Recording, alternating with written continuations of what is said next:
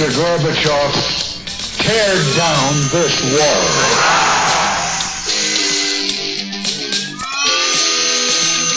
Hi, this is Bob Bob Bob, Bob v, v, v, v, Vila. And now, it's time for the show. This Old Dungeon. The show where grognards go to get their grog on. Two of us, we're gonna get a lot of stuff done. We're gonna kick some ass. We're gonna be awesome. featuring your hosts. I'm Briggy, I'm Thomas's wife, and I'm the noob. Somebody here call a carpenter? Uh, this is Thomas, husband to Briggy, and uh, let's see, I work for a library, I write, I draw, I paint, I do all of this, but none of it very well. The truth is, I can always find games, though. This is Luau Lu. I could charitably call myself a game designer and game publisher, but definitely a veteran role player of 35 plus years. We work on it the rest of the night. We get it together. We can do this, right? There's no way in hell we can do it. All right, listeners, welcome to this old dungeon. I'm Luau Lu, and with me tonight, a big return to the podcast. The hosts you've been missing, the hosts you've been asking me about are guys. Just Wow. Uh, this is Thomas. was- yeah, Yeah. and the, I'm Briggy. Welcome back, guys. And I know a lot of our listeners, uh, they, they sent their condolences, and uh, you know, I'm I'm very happy to have you guys back on here. It is so uh, scary to stare at that microphone all alone uh, for episodes. so uh, thanks for being back with me. Ah, Well, It's good to be glad. back. Yeah, yeah, absolutely. yeah, absolutely. We were going to record or do something or maybe game a couple of weeks ago. You know, I think everyone knows, you know, my mom passed and stuff. So, you know, everything you have planned just goes right out the right window. out the window. Yeah, yeah, yeah. You just don't do anything. Bye Uh, bye. yeah, Yeah. with that and just you know my mom was the first person uh, she she bought me my d&d red box from the woolworths at lafayette square uh, here in indianapolis when i was a kid so you know this is all her fault um, Uh, well, I know you guys have drinks, and I've got a drink here, so let's uh, let's have a little libra- uh, If I can even say it, maybe I had too much of the drink. Let's have a little libations uh, for Shirley. Libation for Shirley. I you know i had several libations that initial week Yes. yep. That's So- okay. So I mean, obviously you guys have had a lot going on, but uh, you know it's this old dungeon, so I got to ask the question: Have you had anything uh, to do with gaming in the last couple weeks? Anything going on gaming wise? briggy i'll let you take it Okay. Um, I have been uh, very active in my Lord of the Rings online game. I'm going to be honest. That's, you know, because when I kind of, that's kind of where I zone out a little bit. If I if I can't find time doing something else, um, I just you know I'll play on there, and it's been pretty cool because um, the kinship that I'm in has been very active. So I've been lately, like, like over the summer, it was pretty dead, and I think that's normal. I mean, because people are not sitting at the and all that. computers; they're outside or doing things. Um, you know, so uh, but yeah, we it's been a lot of fun to uh get on Discord and uh, get in an instance with people and have a lot of fun doing that. So I have been doing that cool. um, a lot lately. yeah I know uh, what you mean though. That that having that you know something to do that's you know can capture your mind and your your efforts, but yet is totally pointless and mindless and doesn't you know you could screw it all up and nobody cares. That's that's so important sometimes when you you got a lot of serious stuff on your plate. yeah. Yeah, I've been doing um, just to keep my hands active and just because I, I fidget a lot. And if you ever sit with me somewhere, if we ever game physically again, ever again, uh, if I'm a player in the game, I doodle a lot because I get fidgety. And some Al uh, Briggy likes to think it's because I'm not interested in what's going on. Uh, no, it's mostly because my, you know, I fidget. I, what I typically do will draw something from the game. Maybe I'll Yeah, draw my character character. Yeah. Right. Or I just I just fidget and I do this in meetings at work all the time too. uh, you know. Uh, so it's just one of the things. So anyway, what I've been doing is what I call hashtag nerd therapy. Is I've been working on terrain. Um, Briggy, to her wonderful credit, took my styrofoam melter and put it away so it'd be in a safe place, and I couldn't find it. So True. I, This I ended up true. buying. I ended up buying a whole new one um, uh, on Amazon that has a few more implements to it, so I can do some more carving. But anyone who knows, and I'm sure there's a few, um, you don't cut styrofoam, you melt it. And so I make all kinds of hill and terrain and and you know different stuff like that with my styrofoam melter. And what's great about the hills and terrain is you can use it for something like BattleTech, or you can use it for D and D or Dungeon Crawl Classics uh, as just regular hills. But I've been doing a lot of uh, BattleTech stuff because it's such a big, rich world of science fiction and stuff like that. I've been reading the fiction. I've been looking through the rule books. I did the Kickstarter for the Clan Invasion box set, and that came in. So I've been I was gonna painting. say, yeah, that- stuff's hitting now, isn't it? Yeah. yeah, yeah. So I I did the Kickstarter for that, and I've been working on a Clan Jade Falcon. Uh, that's what that's the color scheme I'm going with. Because that's my favorite clans. the ones I really know anything about, to be honest with you. But I've been painting mechs. Uh, I've been making terrain. I've been folding cardstock buildings. You know, just just keeping myself busy. So that's what I've been doing gaming wise. It's just a whole lot of, uh, uh, you know, mini and terrain stuff. So there you go. That's what I've been doing. Love it, man. I, I, I yearn for the day when uh when when the kids are old enough where I can kind of lock myself away in a room and just paint stuff and build stuff and and have train sitting out that doesn't end up getting all smashed up and all this. Uh, that's cool. Well, when my kids were little, they used to get out my HeroClix stuff, and I'd let them because I didn't play them a whole, whole lot. And their version of HeroClix was, I think I've said this on the show before. They'd hold one up, then they'd hold another and say, "Okay, Daddy, which one wins?" And that was the game to them. yeah. You know, they they'd pull up, uh, "Here's Superman," and then uh, here's um, you know, uh, here's Beast Boy. Who wins? Okay, Uh, I, I know you too well. Do you uh did, did you tell him who won and what comic book established who won? You know, like in episode or, or in in uh uh you know issue number forty five, so and so beat so and so. No, I didn't do that, but I would look at it and I would really like think about it sometimes and be like, well, so and so can do this, but so and so can do that, and this, and then that, and they look at me and go, but who wins? Just get to it. Come on. come on, come on, come on, come on, nerd boy, dance, and and I'd let him just play with them on the, you know, and stuff. So yeah, I get it, you know, I do. Right, like this year we got a new kitten, so we are changing how we do our Christmas stuff, like the fragile stuff or the stuff that could snap or break is not getting put out on the trees this year. It's all plastic stuff on all the trees because that cat it will get into anything. And yeah, so Do you think she'll be a climber? She go she is a climber. Mhm. Already a climber. We have Mhm. holes. The curtains in our bedroom now have a couple They of have a holes little in them couple for her. Holes. Yeah. She's learning to climb the door jamb to open the door. Oh wow. Yeah. if she wasn't so damn cute, you know. Yeah, that's that's what saves them, them and babies, right? Yeah. Willing to be up to your elbows and poop as long as that baby has that little coo and the smile, you know. Yeah. And that's that's it. But she's she's a good cat. She's just too damn smart for her own good. So yeah. Anyway. Kittens and babies, they just destroy stuff.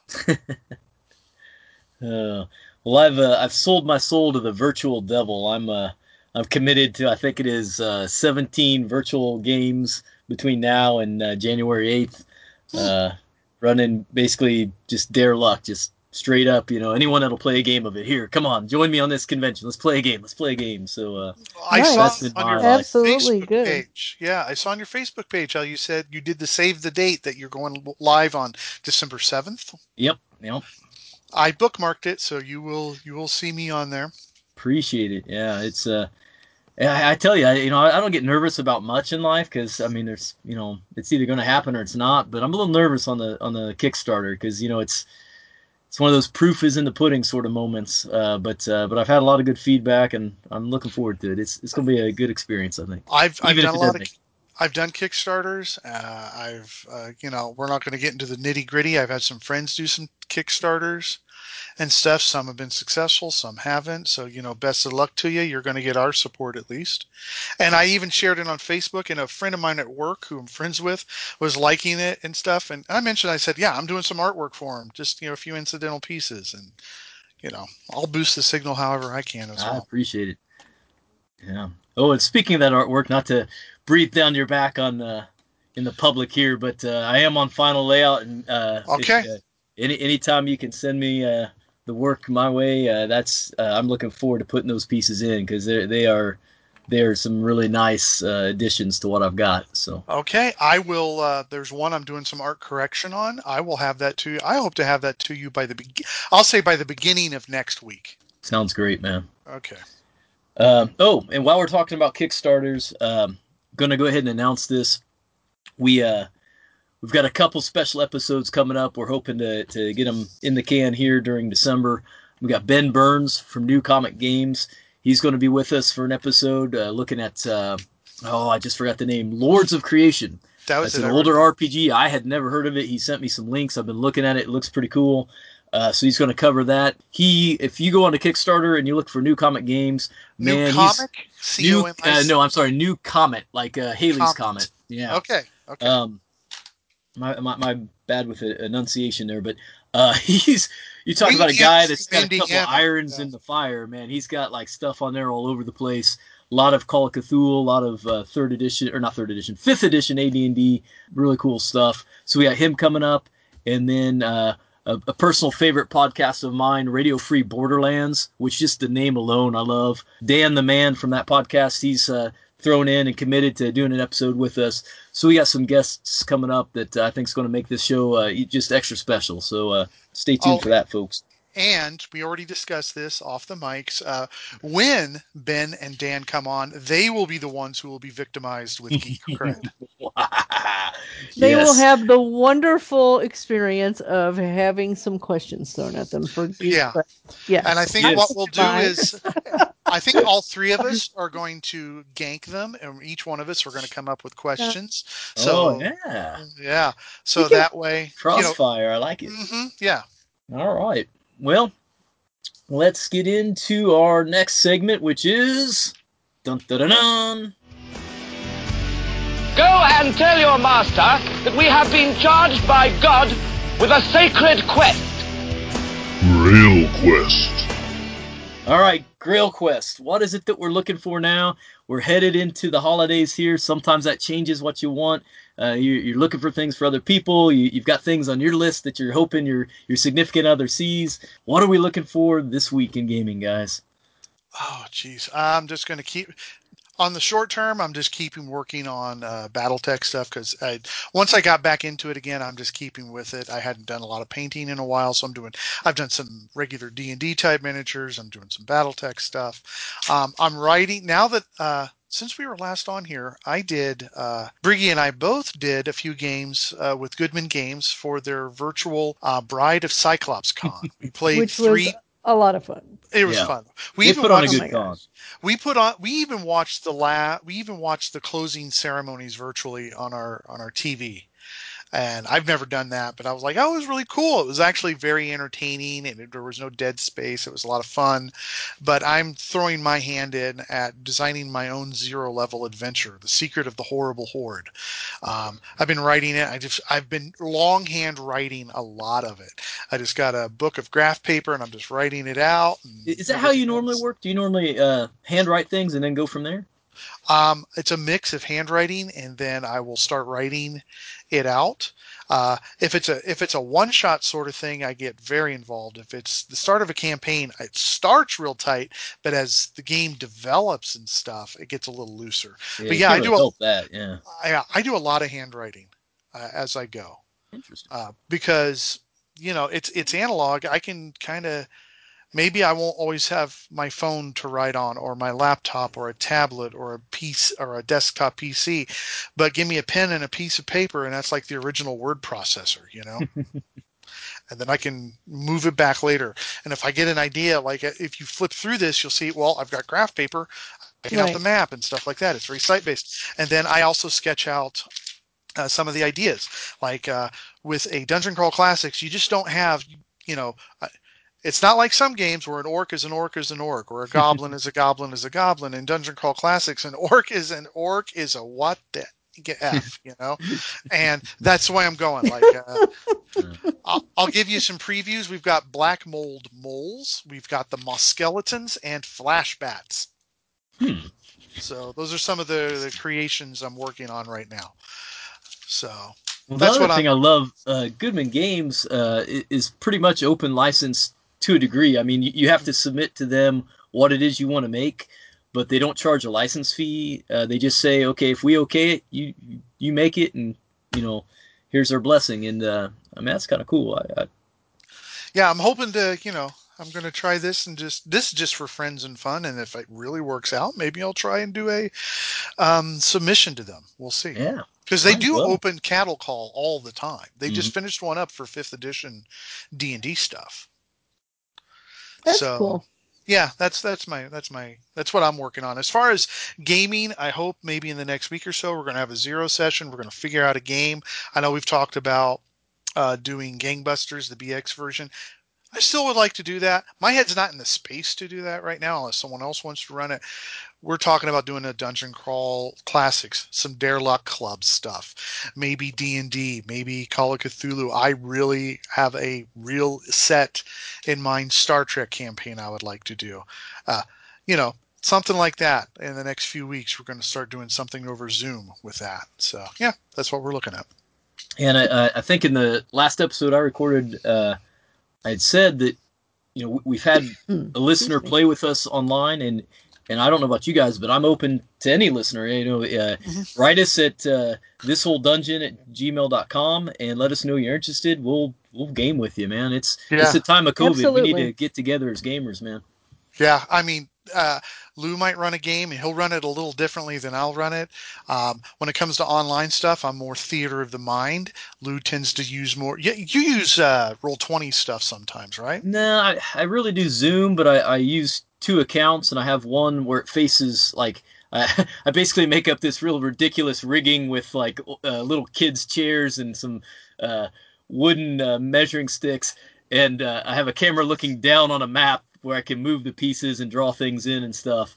Uh, so it's- basically, it's, a Rube yeah. Goldberg machine. Yes, saying, it pretty right? much looks like one. Yes, and uh, that way, you know, that way players they can uh, in in Zoom it's called pinning, where you can open a screen to be full screen out of the out of the different camera views that you have from people. Uh, so if they want to look at the map, they can do that. If they want to, you know, see everybody's face and reactions and interact as, uh, you know, actors of the characters they're being, uh, we can do that. But um, that's what I've found is is most natural, is closest to a real game experience as I've come to.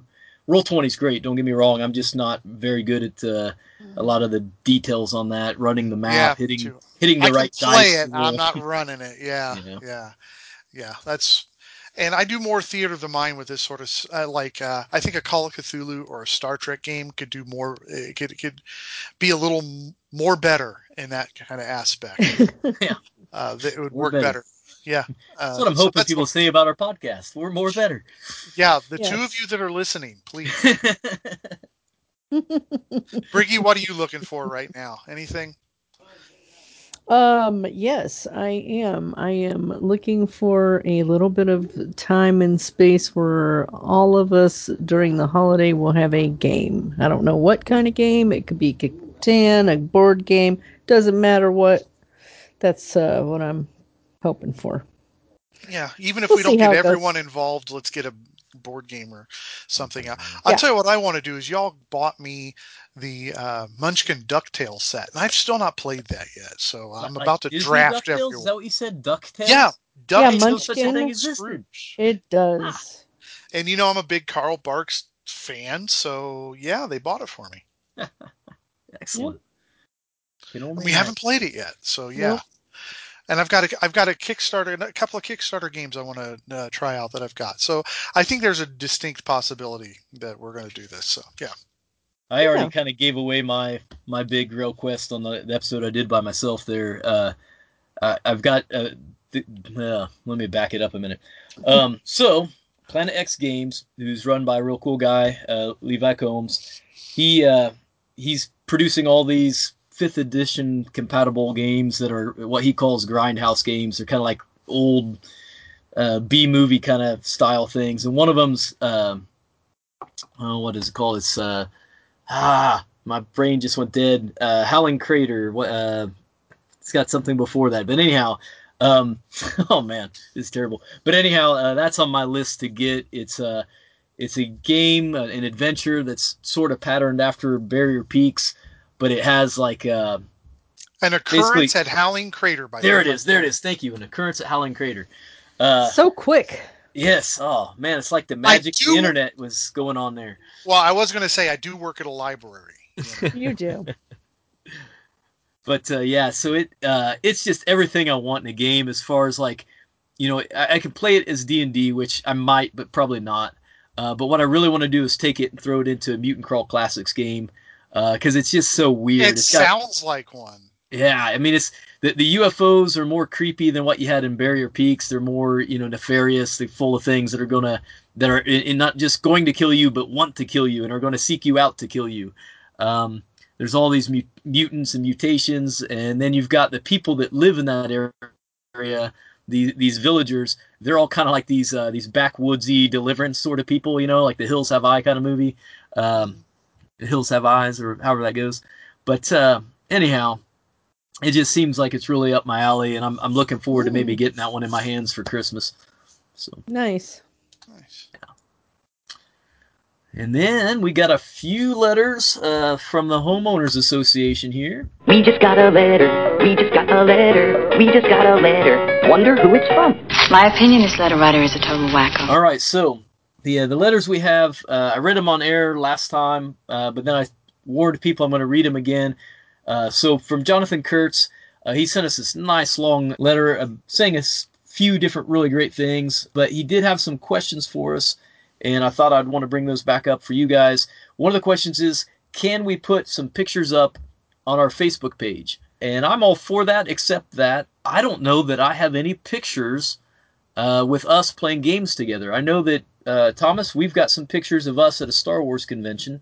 I've got one yeah, downstairs. We just happened to bump into each other at uh, Star Wars Celebration 2, I think. And that was years ago. Oh, so many years ago. Yeah. Um, is he want pictures specifically of game of us gaming or just He had mentioned like us pictures gaming. of modules? like I don't know. Uh, he had mentioned us gaming, uh, but you know, Oh. I, I think it's not a bad idea. We can get some some host pictures up there. I just gotta find one back when I still had a lot of hair and looked really good, a few pounds lighter, you know. well, Whatever. what? Yeah. Don't even listen to him. Um, we can put some pictures up, and then sometimes when we're playing, like if we've got a, if we're in a like in a D&D game and we were in the middle of a bunch of combat, we'll take a picture and put it on Instagram or Facebook because it just kind of looks cool. Yeah. Um, when I get all my BattleTech stuff done, I was actually going to set everything up on the table like I'm playing some massive looking game. I'm not. I'm just going to make it look really cool. I'll put those up and things like that.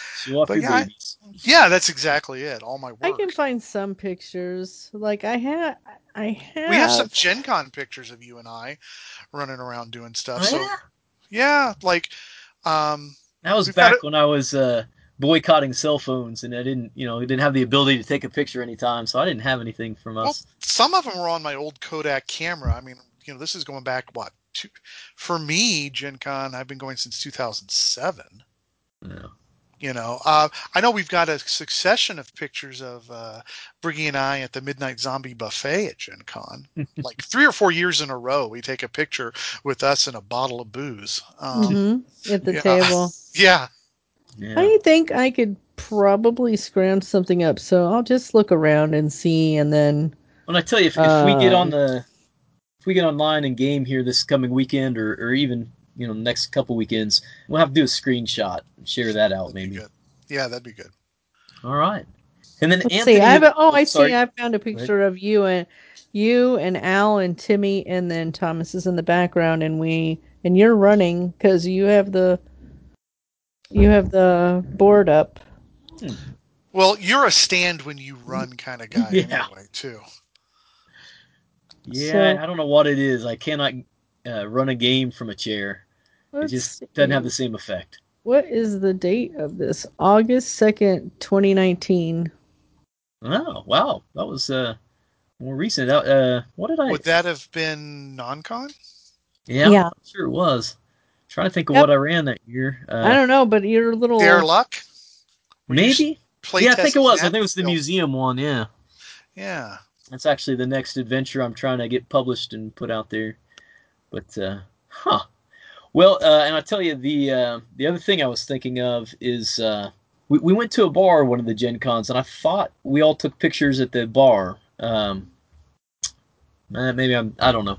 Anyhow, Um, Uh, I'm going to say right now, Briggy and I tend to go to several bars. When yeah, that was gonna say, bar, uh, which, on. remember um, we were drinking there. You remember drinking there? yeah, we, I remember one year we went to early to go to Will Call to pick up our tickets, and the line was just huge. But and we're locals, so we're like, yeah, we're not in a rush. And so we went to a place, got something to eat, drank, came back. That line's still long. Let's go to another bar. Okay. and we come back, and it's like we're bar hopping and waiting for the line to go down. And finally, I think what happened was we just got drunk enough that we were willing to stand in line. Yep, I think so. They were like, yeah, we're good to go now. Let's Yeah, stand in we're- line. Yeah, that's that's the goal. Drunk Now enough. it's fun to stand here and talk to strangers. Yeah, Mhm. exactly. Which we did. Yeah.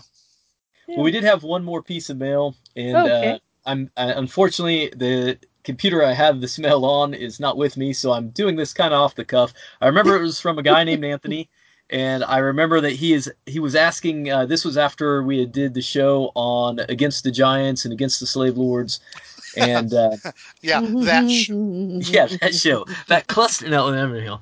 Um, so It was a he had, show, uh, though. That was definitely a show. There- you know, that's the Exactly. synopsis. It was a show. It was. Anyway, keep going, Anthony. uh, Yeah. you know, both those are really long campaigns to play.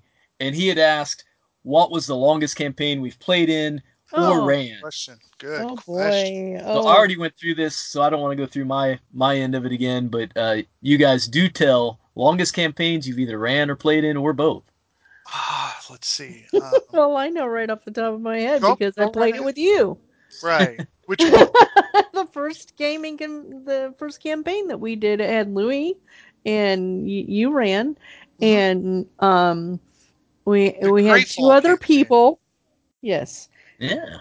yes, and I played a very horrible thief because I really wasn't good at that. Well, it Uh, was your first game. You really didn't get like how does this work and things like. That's why I always say first character should always be my rolls were just crap. Anytime they had to unlock something, I just couldn't get it done. I don't know, but I was a really good little fighter. I would play like a oh gosh, it's it was three Halfling. five a halfling. but It was a hobbit looking halfling, and uh, yeah, Yep. we did was that, the character that was actually year. named Briggy? Yeah, the, that's the character. Yep, it was named Brigran. Yes, Ah, that's where I get my Bridges. Briggy name from. Um, Uh, well, I can tell you that lasted 18 months. it did. and it was like beginning, middle, and end. We wrapped up the whole thing. We were taking a break afterwards just to give me a break for a little bit, and someone else was going to run. That person flaked out, and then a lot of other things happened, and we just kind of dissolved the group at that point. But we got that whole entire game in 18 months. that was probably the longest game I've ever ran, and it ran all the way to completion. You know, so that was pretty cool. We did a, Yeah. another game that didn't go quite as long. That we ran the um, That the dwarf one? yeah, Forge of Fury. Mm. Uh, I ran it as a Pathfinder from third edition. That we ran that whole module beginning to end, and extra stuff that I threw into it, um, which was what made it a campaign. It was, you know, we, we Mm. started with the module, then I we added a bunch of stuff to Kind that. tease it out a little, yeah. Yeah, yeah. And the the, the players bought, bought a lot of stuff to it that fleshed. You brought a lot of stuff to it that fleshed out the game too. Nice. I uh, in my response to response to this, and uh, I, I was trying to think of where where you kind of came in, but I think my longest campaign was the Star Wars one there at the shop, which was a, little over two years. But I couldn't That's where remember. we met. Yeah. Yeah. It, but I couldn't remember if you came in at the beginning of that or like after the first year or into the first year. I, I couldn't really remember. But I know it you. was- After the first year is when Okay. I came into it. You've been playing. I was like, "Are you looking for new players?" And you were like, "Yeah, sure." So I came back the following week with my Wookiee character, and we played for a while. And then you guys blindly and stupidly allowed me to do a fill-in game for two sessions within this, you know, within the campaign. I didn't screw anything Mm. up. I just kind of did a kind of like the comic book version of a one-shot, and yeah, it worked out. Yeah, because that was about about at the one year mark is when I was like, okay, guys, uh, you know, who wants to fill in a little? Let's kind of shake it up, and uh, we started having kind of quote unquote guest game masters or whatever, and we kind of switched back and forth, which is a nice thing to do if uh, if you're out there listening and you don't do that. Uh, it really breathes a lot of life back into a game to kind of switch it up like that. Yeah. And you know, and if you don't want them to touch your overall big story, just say, you know, just tell someone, hey, don't touch these two or three points because that's something in my bigger game. Otherwise, knock yourself out. You know, don't hamstring them. Let them do what they want. Just and in return, they won't screw up your overall story. Also, Yeah, and you can always, I mean, you can always do some like uh, prelude stuff when you come back to your main story or whatever. Say, oh, these things that happened there, this magic item you got or whatever, it, you know, this is something that happened to it that now nullifies it coming back into the main storyline. I mean, it's people get worried about passing off game mastering, but if you know your friends and you're, that you're gaming with, there, there's no risk there, man. It's it's fun to do and it, it breathes new life into everything.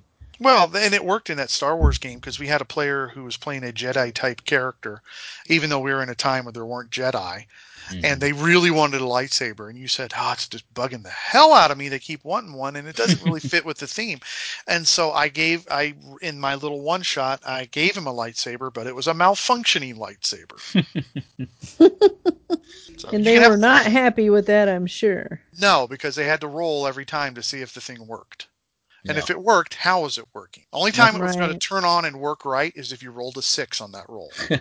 Yeah, there, there's nothing like a Jedi duel when you're having performance issues. Yeah. So, yeah. Jeez. So yeah, All right. that's our longest game. Like, Very good. yeah. So uh, again, if you're out there listening and you have questions for us or suggestions for our show topics, fire those away. Uh, we are at this old dungeon at gmail.com. Again, that's this old with no D, O L. All right, no D, dungeon at gmail.com. And that brings us to the main event. This old dungeon.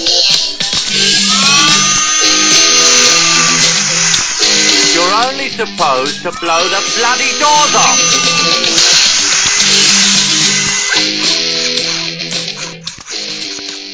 All right, for this old dungeon this week, uh, we've got one of my personal favorite games. I mean, Luau Lu's gotta love a Peloponnesian game, right? So this is the original Dungeons and Dragons X8 Drums on Fire Mountain.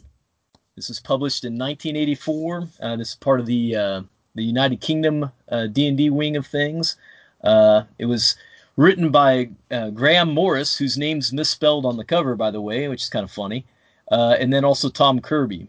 Uh, I think we mentioned before Tom Kirby went on to be one of the CEOs of Game Workshop, uh, Games Workshop, that is, and uh, then kind of had some falling out there. Well, Um, I did some research about that because I was a little curious about it. Uh, Graeme Morris, I think that's actually how he spells his name because you know that's it's this toity British thing to do. G R A M E Morris. Uh, so, so yeah, so his, his spelling, because this threw me when I looked at it. Uh, it's G R A E M E is how you're supposed Yeah. to spell it, but on the cover of this module, it, it is G R A M E. And when I first saw it, I was like, man, I've been misspelling his name all this time. And then I got online and was looking, and I saw other people say, oh no, no, they misspelled it on the cover. Which is kind of funny because he was sort Yeah. of like one of the trinity of uh, producers over in the United Kingdom. Like he, I mean, he's kind of the United Kingdom equivalent to Gary Gygax, really. He is. I in my notes for this, I, I he is effing metal because he it, just for this alone, he helped design the original Fiend Folio. Oh yeah. Yeah. Uh, yeah, and Tom Kirby, yeah, I was looking at this going, is this the same guy? You know, and I'm like, yeah, it's how many Tom Kirby's are game designers in you know, and that he had a falling out, and boy, he he was like reviled Oh yeah. At Games Wow. Workshop and stuff. Oh yeah, there's some great articles. Take it for what it's worth. There's one on 1d4chan.org. Uh, there's another one that's a little, uh, little more, little more fair, not by much at beastsofwar.com. Uh, but you know, and I had this this epiphany while I was doing the research for this module that we're doing. Uh, since he's part of Games Workshop and Games Workshop does Warhammer, I have come up with what are the three types of Warhammer players. Are you ready? All right, let's hear it. Number one, those that love the game and play the game. Number two, Yeah. those that could care less. That's that's me. A lot of those. I you know, I- hmm, play uh, play Warhammer or make my car payment. Uh, make my car payment. Number three, those that hate the game and still play it. Uh, Those are the a three lot of types of Warhammer players. I, I, I gotta admit, uh, not lately, not since I've had kids, but prior to kids, I was in that third category. I liked the game. I thought the models were cool. Didn't like a lot of the history. It was just too much for me, and absolutely hated the snobs that. Uh, oh, you gotta Yeah. have those figures painted. They're not regulation unless they're painted, and you can't paint them that color. What the hell are you doing? They can't be camouflage. They gotta be, you know. Jeez, give me a break. I'm just having fun here. Yeah. it's like it's like being a Patriots fan. You know, it- being an indie, we you know New England Patriots, right? Um, eh, but but here's the thing: it's not that I have a problem with the New England Patriots. It's generally the New England Patriots fans. hmm you know. But um, yeah, it's uh, we played a, a very short while. Uh, it was uh, it was a Warhammer 40k RPG. We played in for I don't know maybe a month or two, but we just I, I think it was more the game master, so we fell out of it. But anyway, this is not the Warhammer podcast. No, this is not. We don't hate ourselves enough to do a Warhammer podcast. Um, Uh, so uh, the the art crew on this one was Brian Williams and Paul Ruiz. Uh, I, I did some research on this, but you're always the one that seems to get the deep dive on the artists. So I want to let you go first. Well, I didn't actually do any research on that. I was too busy looking at the Tom Kirby All hate right. online, and there's a lot of Tom Kirby hate online. Oh, so it yeah. took up my time. Which is kind of funny because if you look at like the uh, the evolution of Games Workshop, uh, yeah, I, I get it that you know there's a lot of things that people accuse him of there at the end, but I mean it seems to me like he made that what it is. You know what I mean? He he took it from being a, a kind of you know across the pond little game to being something that was worldwide and you know a, a fierce competitor to any other company out there. Well, he's uh, there was Wizards of the Coast, or who has some? There's a couple of different game companies that tried to have shops all over the world and stuff. You know, all over the United States, and sometimes it worked, sometimes it didn't. But Games Workshop, they have a there's a shop still open here in Indianapolis. You know. And there's shops open all over the place. You know, people might have hated him, but you know, yeah, there you go. But yeah, so what do you know about the artists here? All right, so Brian Williams, not a whole lot. Uh, if if you've played any of the late first edition, uh, early second edition stuff, you've seen a lot of his art. It's it's got uh, it's, it's it's the art that has uh, really defined lines in it and a lot of variation and shading, so that you have like 20 different shades of gray within the same palette that kind of gives it the the real deep look.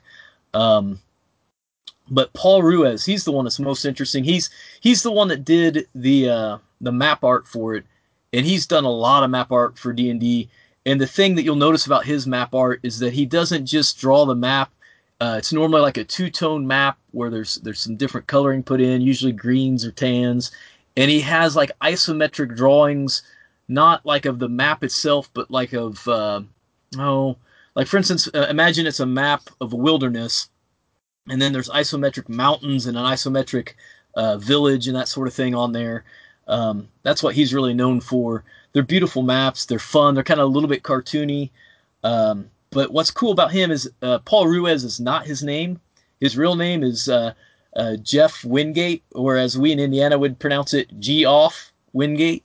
Um, Oh, but uh, he was an Spells actual with a G. architect. oh, Yeah. okay. Uh, so he, he's uh, graduated from architectural school uh, and just happened to answer an ad uh, and end up working for the uh, the UK division.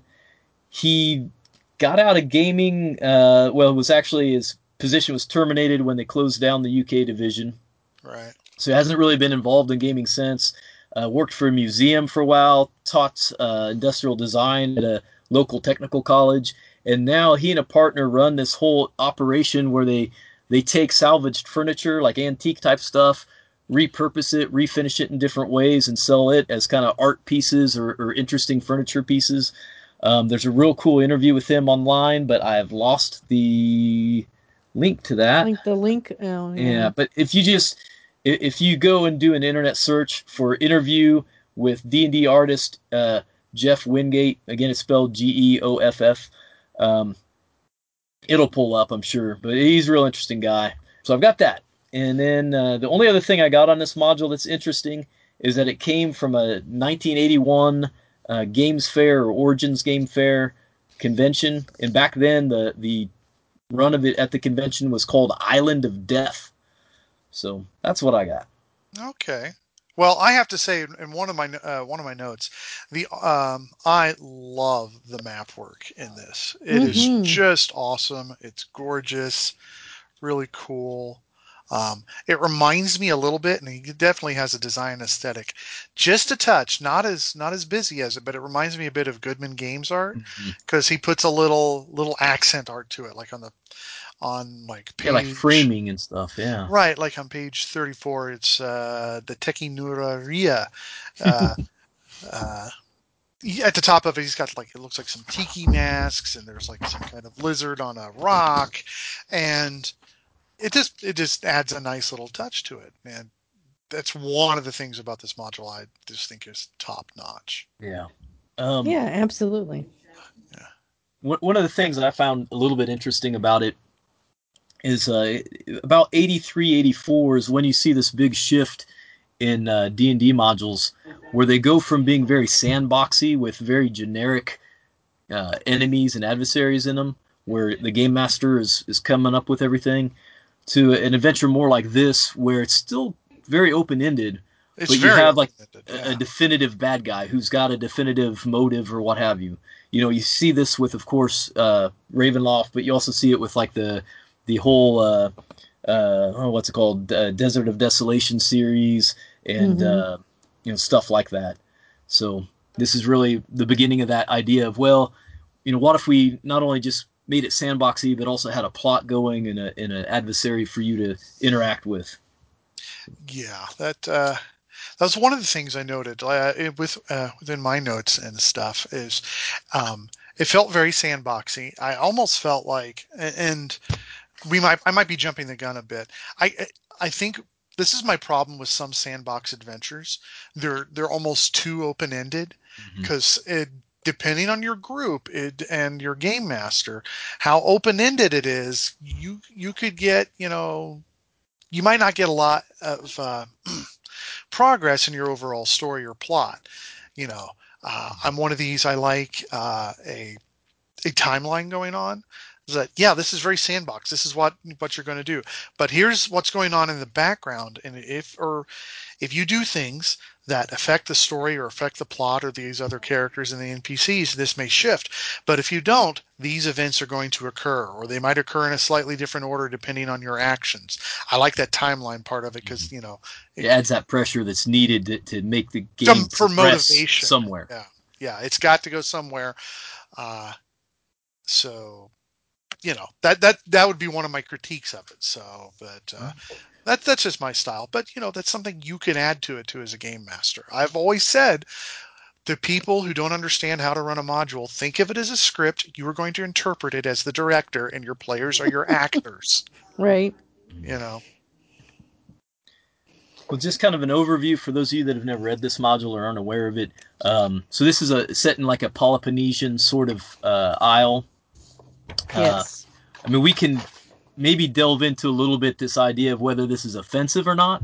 Oh, Uh, I wrote several notes about that. I did some Uh, research on but but the idea is you have this isle of these green skinned basically orcs that are very Polynesian. You know, they have the tattoos, they have the big, you know, fro hair and, and the wooden weapons with shark teeth embedded in them and all this. We and, we should uh, put a we should put a picture of the modules cover on our Facebook. for for sure it'll be uh, when I release this episode. I'm definitely going to get that that nice uh, nice orc fro going here. Yeah. hey, it's good artwork.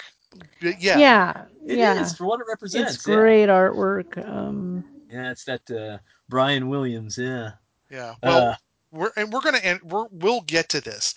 Uh, You know, are elements of this uh, of this module racist? I'm gonna say yes and no, but yes we'll and get no. to Yeah. Um. So yeah. th- So there's this island with these uh, strange orcs, and ships that go by the island get attacked by this fog, where these uh, just like phantom creatures come out of the fog and basically kill everybody, and then the orcs go out and raid the ship.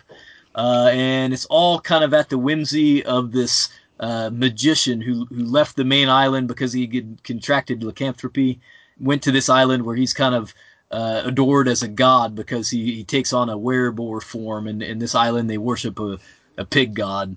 So uh, you're basically sent out to figure out what's going on with the ships and to try to nullify that.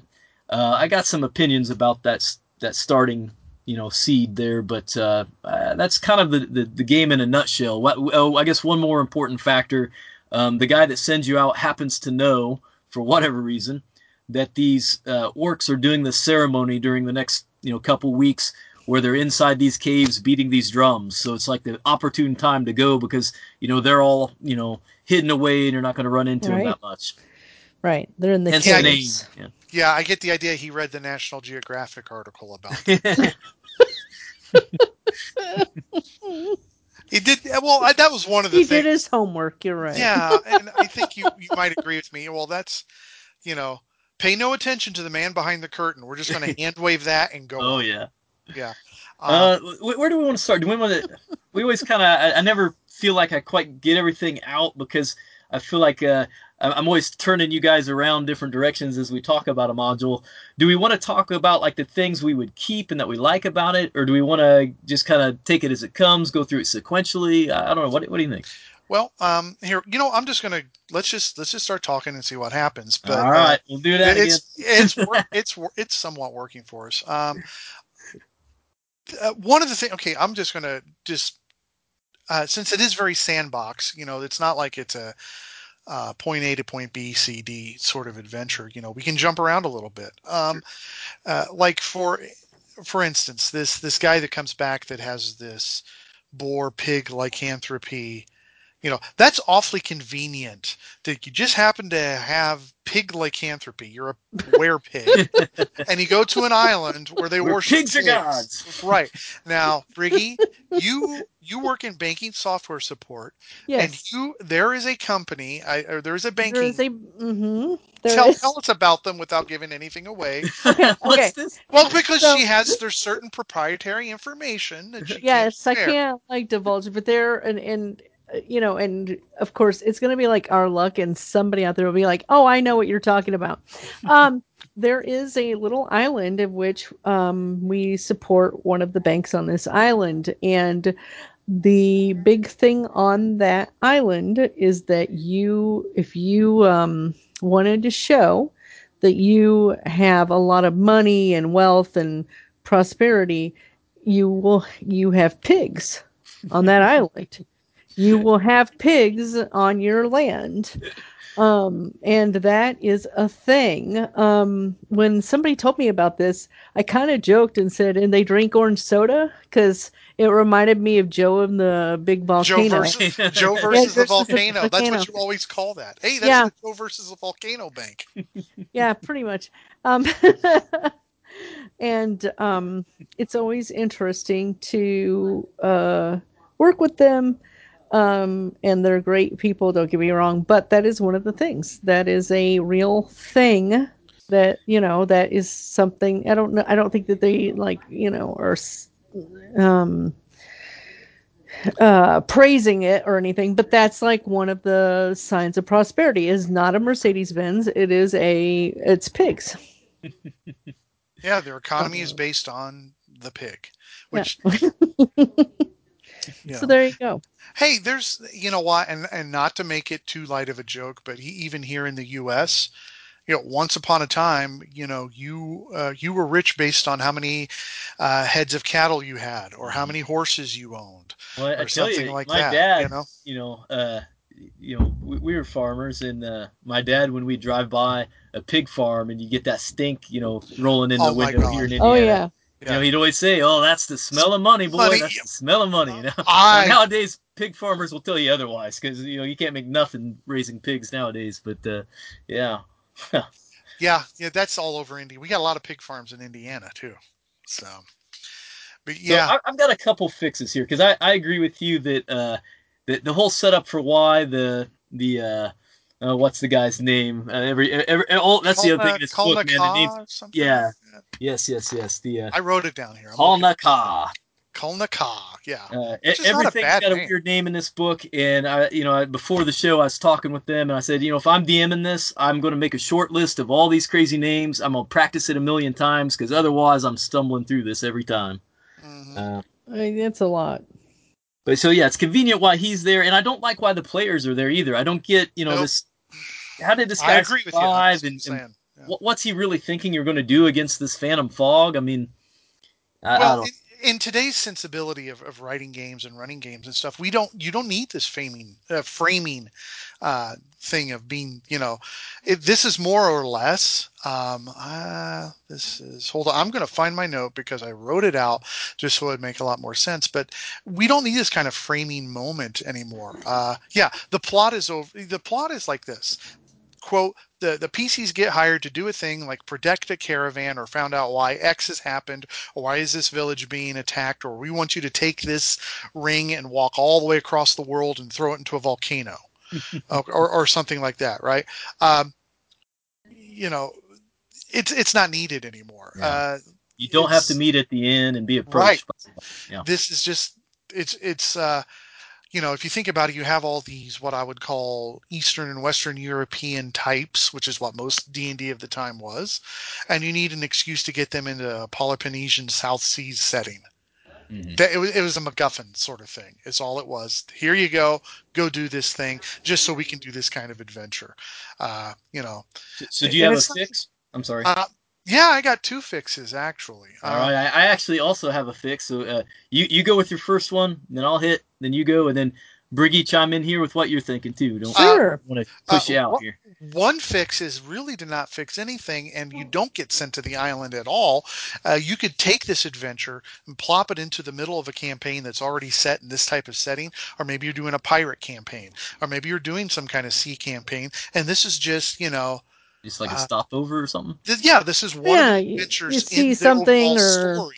Yeah, that makes know, sense. So like you're on that- the boat that gets attacked by the You're fog. on the boat, Right. And, yeah. Or, Nice. yeah, you're Well, part of that a gives crew you the find out. prerequisite of what is going on, at least. Right. It doesn't even need a setup. You just go with that. Um, yeah, I don't. I don't think we need that at all. Uh, it could be done that way. You know, uh, make it part of an ongoing sea campaign. Uh, uh, something else is the tribal people can encounter the PCs. Maybe they get shipwrecked there. Mhm. You know, so there's a if if you got to have this adventure in here, you there's a couple of ways. Anyway, what's what's one of your fixes there? So mine kind of fixes both angles, um, but I'm not saying it's good. It's just what I would come up with. So That's the, the the the wizard that has the lycanthropy, um, he, he's probably wanting to get rid of it. He probably realizes what a, a boon it is to to carry around, and uh, so maybe he hears or, or, or, or does research that kind of puts lycanthropy like from this island. Like this is the island where patient zero was. You know what I mean? Okay. Yeah. So he he seeks the island out uh, to try to find the origin of the disease and how he can cure himself. Uh, and then I thought this would be cool if in your campaign, one of your characters gets lycanthropy and reads about this wizard who was you know all into research to try to cure it and then has to locate him and realizes oh the last known location was he went off to this island to study it uh, and so you go to the island to meet with him to try to get rid of your lycanthropy Oh, I've got Uh, a ri- I've got a riff off of your idea too. Go for it. Um, uh, the, the idea is, yeah, you're right. He does have this pig lycanthropy. He does want to get rid of it. He's actually not on the island because one of the uh, other NPCs is his daughter on the island as well. Mm-hmm. She could be there researching for her father or something. Ah, Anyway, yeah. anyway, he finds this groups of group of uh, adventurers.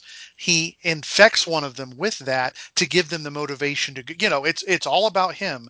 He inflicts this disease upon them to get them to do his dirty work for him. Yeah. Yeah, I definitely can see that because I'm in my mind. This is uh, this guy is like Doctor Moreau, man. This is like you know Yeah. Marlon Brando and the remake of that. You know, this big, fat, sweaty kind of uh, you know weighty fellow that just commands a little respect and uh, has all this diabolical stuff going on in his lab. You know, Yeah, no, I, that's, that's it. Uh, Briggy, do you got an do you have an idea for this one? Um, another type of idea would be um, like uh, to have adventurers finally go on a vacation and they end up on there. oh, that's brilliant! That's excellent. It's like they're oh yeah, They're so the ready Bunch for they uh, just want to sit on the the beach with their fancy coconut drink with an umbrella in it, and yeah. That is great. I love that one. Oh, that's a hoot. That you know what? This has been this old dungeon. Thank you. Hang it up on that one. yeah, exactly. I, did I drop the mic? I didn't mean to. I was just like, that's my Yeah, idea. Did. Like, you know, wouldn't it be really funny if, you know, your adventurers are like ready for a vacation and they end up there? I do Isn't that the plot of one of the Scooby Doo movies too? You know. Who knows? Probably. Yeah. well, I you know as I was reading this, I just kept getting this whole Jungle Cruise vibe, like from Disneyland, mm-hmm. Disney World, and I mean the ride. Yeah, the ride. The ride, make the horrible jokes, and you know you're taking the you know because we went to Disney last year. Thank God it was last year. Uh, that we went to Disney World and stuff, and we did Jungle Cruise, and yeah, that's that's another, you know, that's another bit about it. So I, yeah. I guess I did have one other thing. There, there's these three in, uh, charmed individuals that work as kind of the underlings for. Uh, I always forget the guy's name. Kala Kalnaka.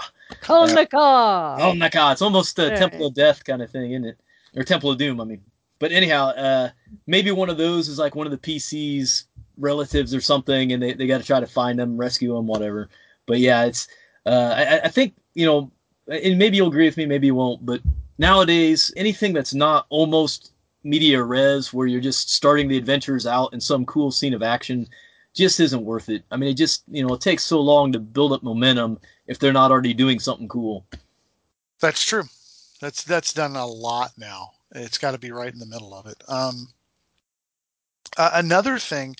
So, uh, would you add anything to the overall plot?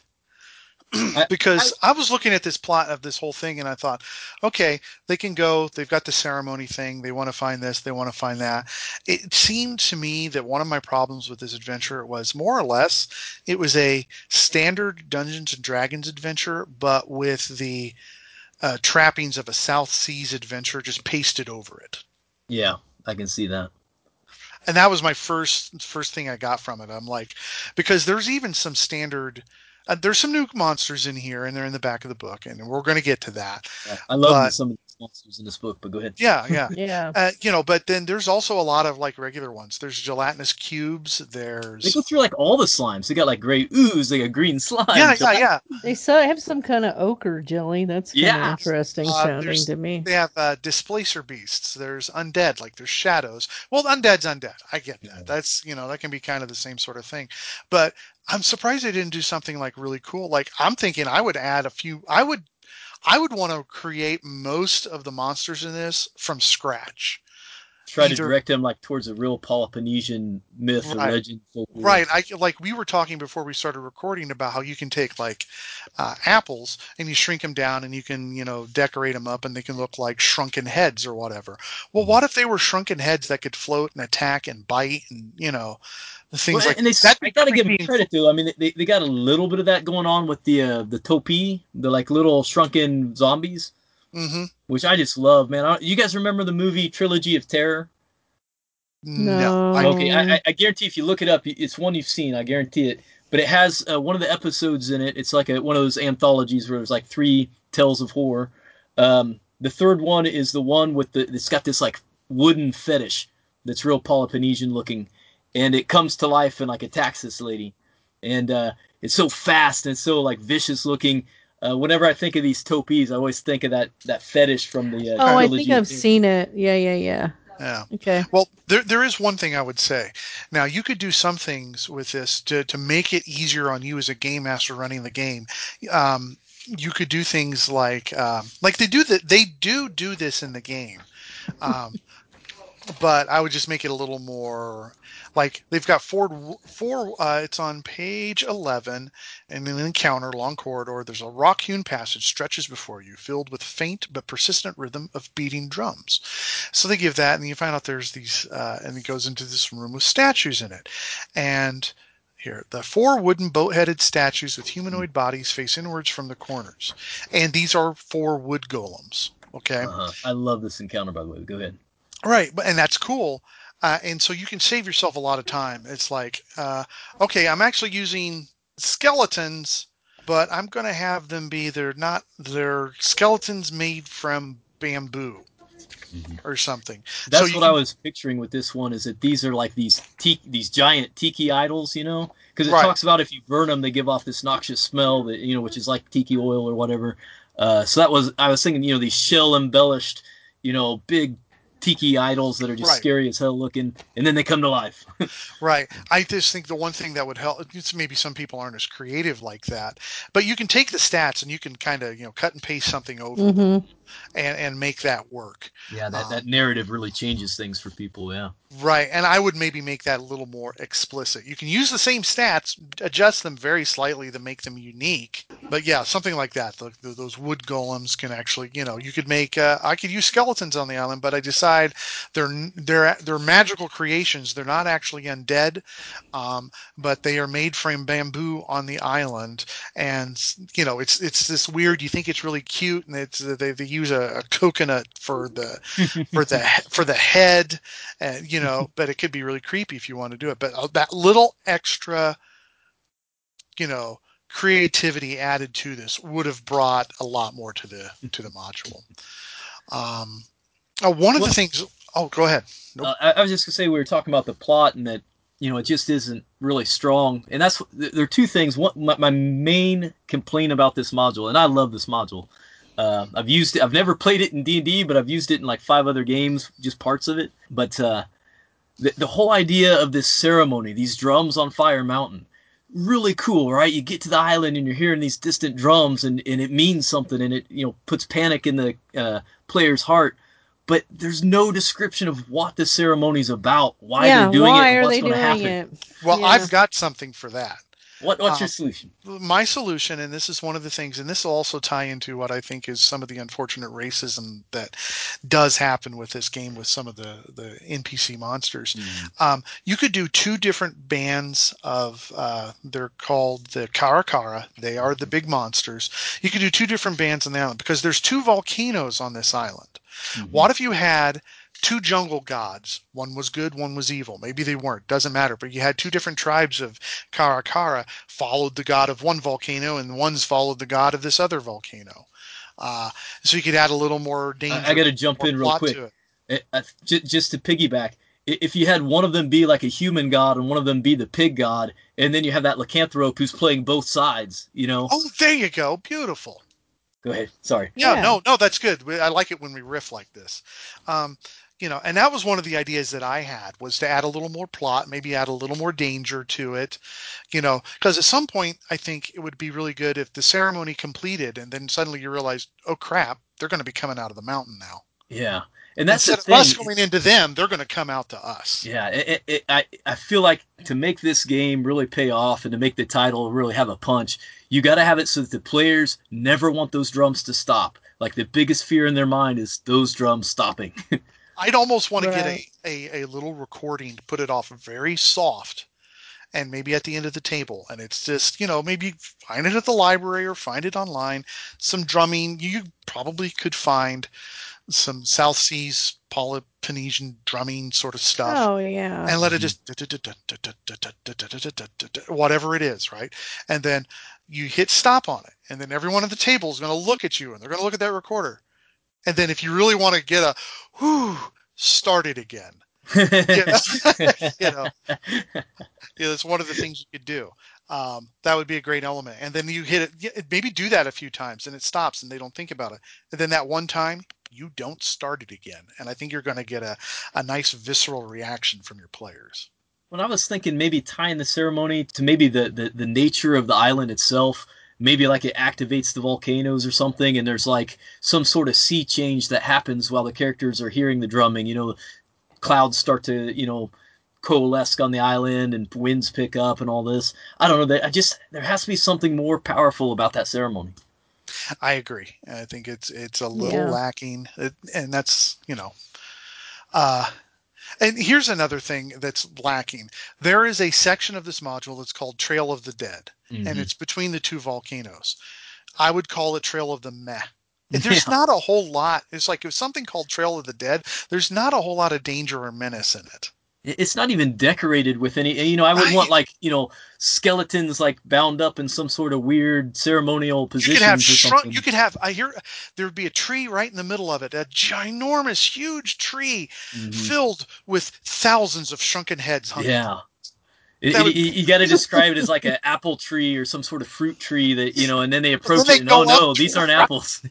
right, you know, and they even turn and their mouths open. They're like ah, you know, you know, every, you you could get everyone to if you do it right, you make everyone jump when you do that. Mm-hmm. So yeah, Absolutely. I just thought I Trail of the Dead, and I'm like, well, I didn't have time to. I wanted to peruse through it, and there were a few sections, and I've read most of it, but then there were a few sections I wanted to come back to and really give it a good once over, right?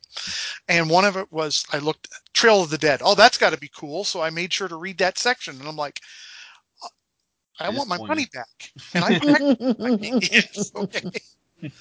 you know, um, but yeah, I thought Trail of the Dead was a little.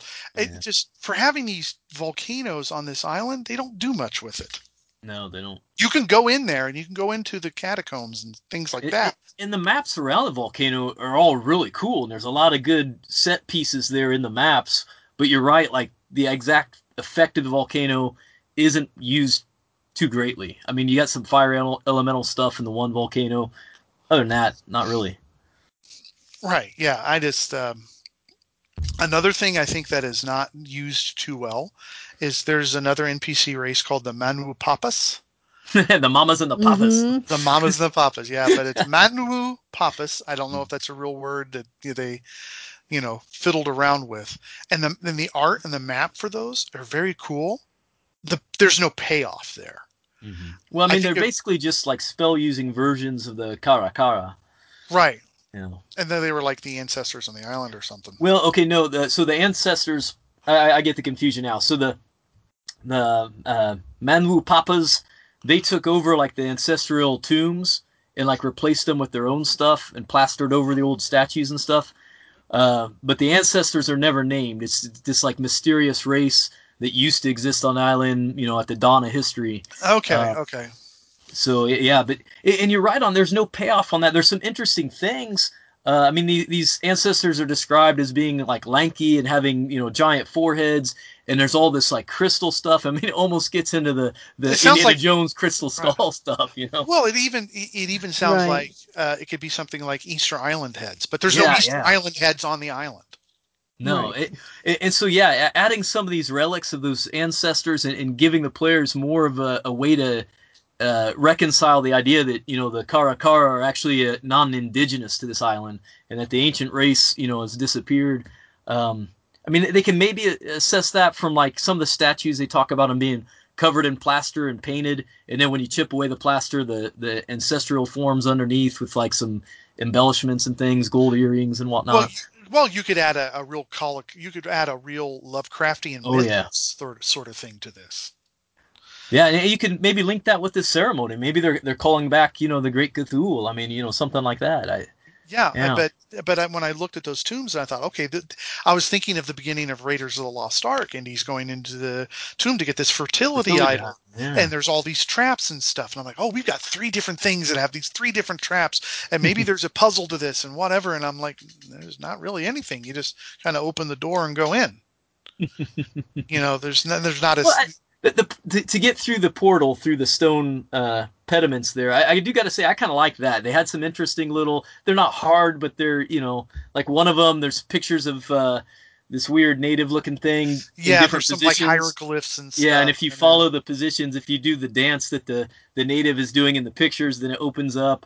Another one has like these touchstones you got to do. Well, and then I would even go a step further and come up with this dance, and then you know you'll get extra. Uh, um, I'll give you a little bit on your roll if you will get up and give me a Give me dance. Like, get right at the table. Give me the Dance, dance. monkey, dance. yeah, and suddenly we've gone from RPG to LARPing. Yep. Uh, I know a few people that will do the dance. Oh yeah, we would. in a heartbeat, man. Oh yeah, but um, the uh, the, the ancestors. Here's another place that, that they kind of took a swing but didn't didn't get it over the fence. Uh, there's that chamber that's like uh, it circles around one of the volcano uh, uh, shafts, and it's got like these old iron chairs and these crystal balls that sit next to the iron chairs that show images Yeah, of yeah. everything around the complex. I would I'd one up that a, a couple different ways, man. I'd make that more like it's a spaceship. Have the balls have different energy powers and things. Um, the cloaks that they use to go through the portals, same thing. I would make those. I, I would do like a, a mashup and have those be like technological in origin from the oh ancients. yeah, oh yeah, Mhm. that would be very cool. You know, and if you wanted to go for like a deep dive, you could do something like, um, oh, what is the adventure? I cannot think of it. I have a copy downstairs. What's the um, what's the Temple science fiction? No, ti science fiction D and D adventure expedition to the Barrier, Barrier Peaks. Peaks, yeah. I would almost do it if you've played it. Do a t- do a throwback to that, so Oh, it's an yeah. Easter egg for the players. Yeah, yeah, yeah. That'd be awesome. Yeah, and because we, you've always said, and I've always agreed that if you play Expedition to the Barrier Peaks, it pretty much is a campaign ender if you're doing a campaign, because it really just takes a dynamic shift Yeah. to your to your game. You know, um, but yeah, you know that would be a great way to you know either tie it into the Cthulhu or into the more the the UFO sort of thing. And it you know it's just this is a good module. It could be a great module. Yeah. It could be. I think it lacks a lot of creativity with the monsters too. Okay, so Yeah, if like anyone from said. Goodman Games is listening, you can contract Lou and I. We'll do a revamp of this for fifth edition. Just hire us to do it. Yeah. That's all I got to say because we'll knock it out of the park. Yeah. Um, We got some ideas. yeah. So uh, another thing I'm going to say is uh, right at the very beginning, I'm jumping around since we're jumping around a bit. They have this. Um, there's a voyage at the start. You get the you get the quest from your muckety muck lord, and you go to the island, and it literally says in the module, the voyage is rough but uneventful.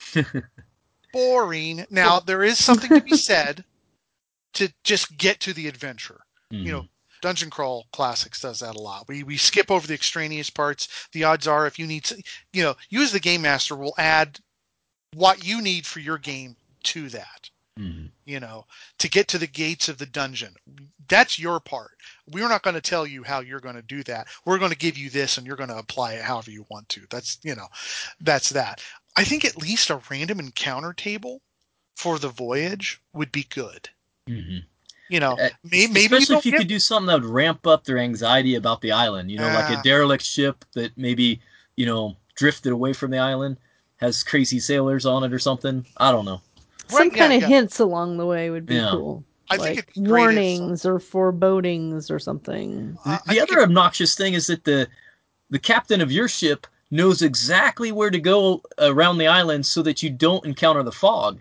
And it's like, well, if, if they know how not to encounter the fog, why are we even here? You know, just always take that side of the island when you come by. You know, exactly. Well, not everyone, you know, uses Google Maps. Some people still use MapQuest.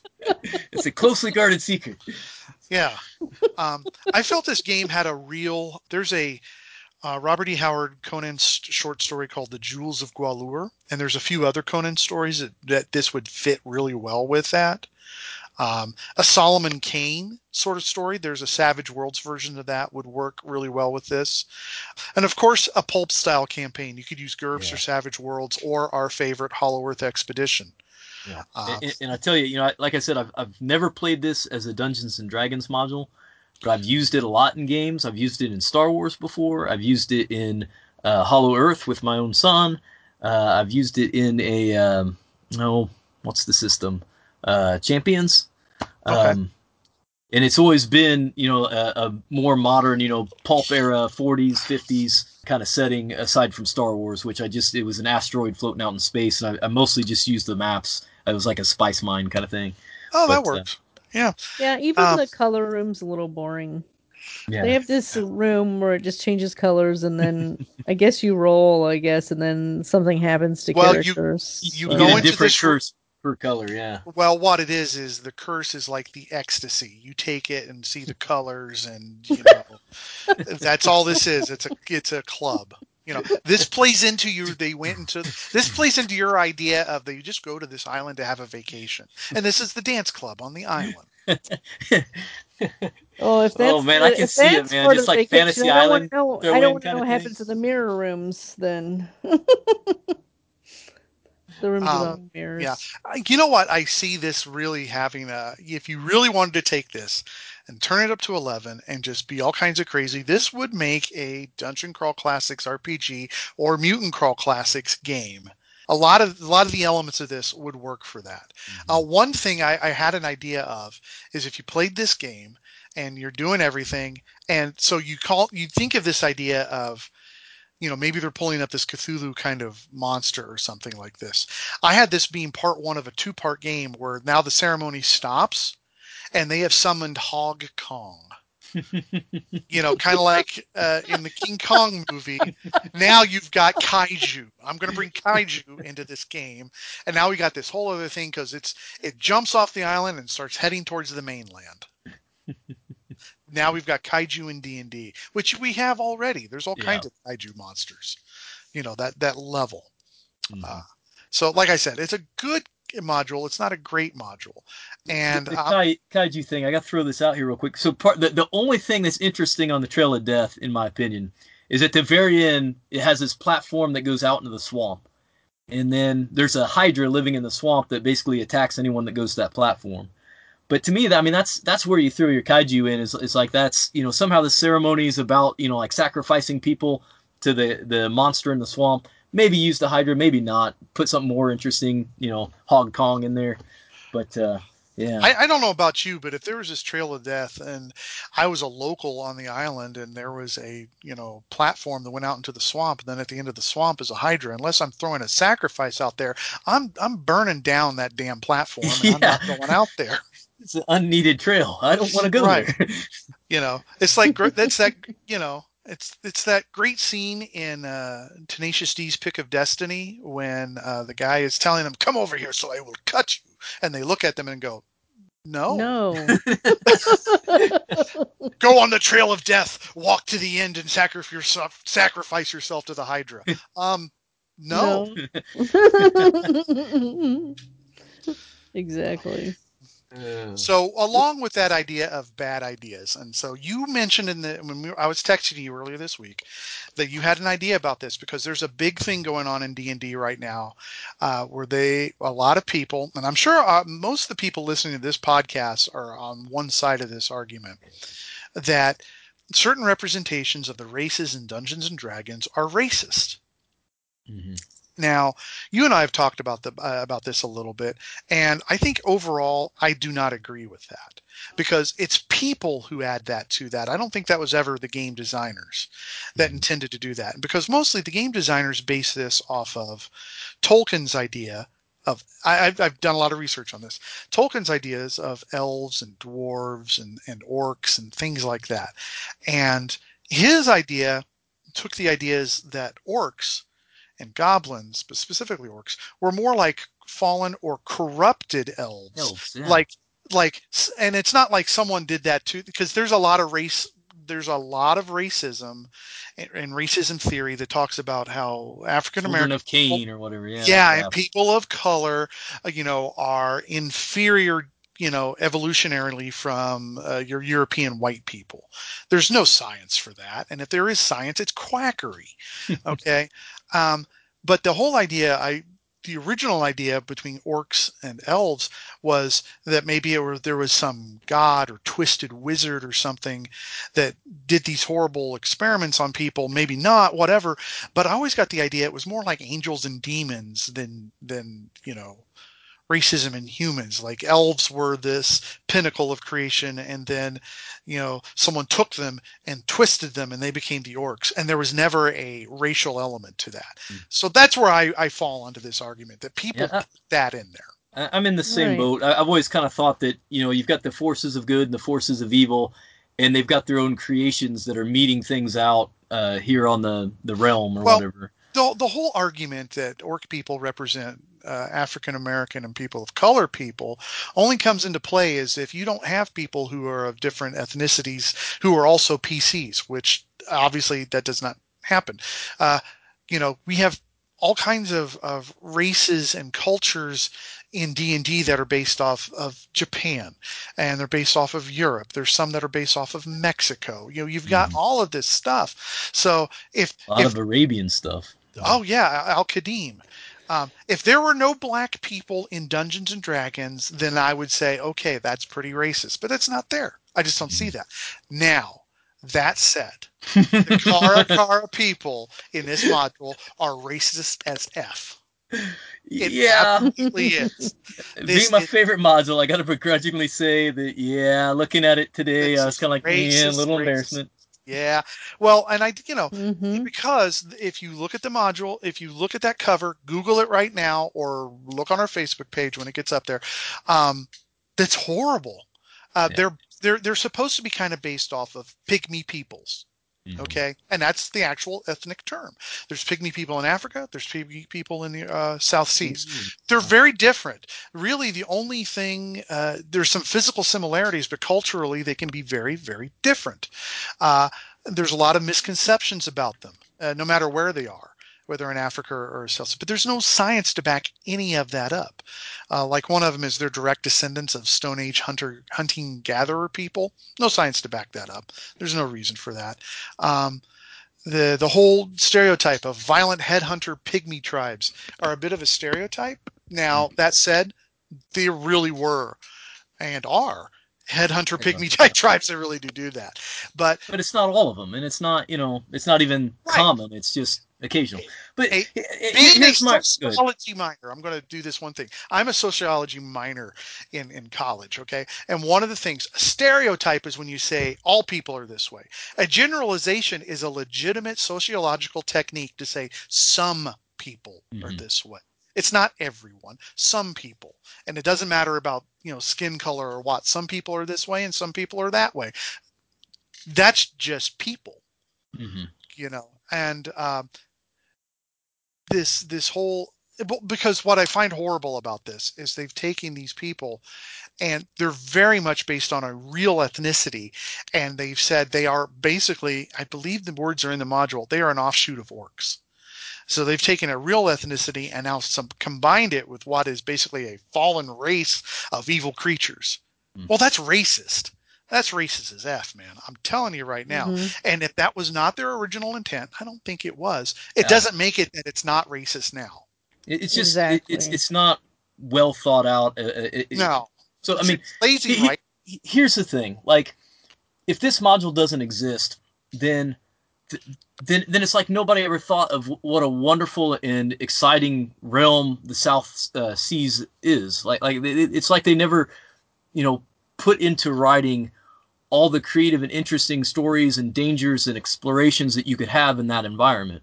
So I, I want this module to exist. Uh, it, it's a neat and different flavor, and, and, as a purveyor of the world, I, I, love it all. I'm interested in all the cultures and stuff.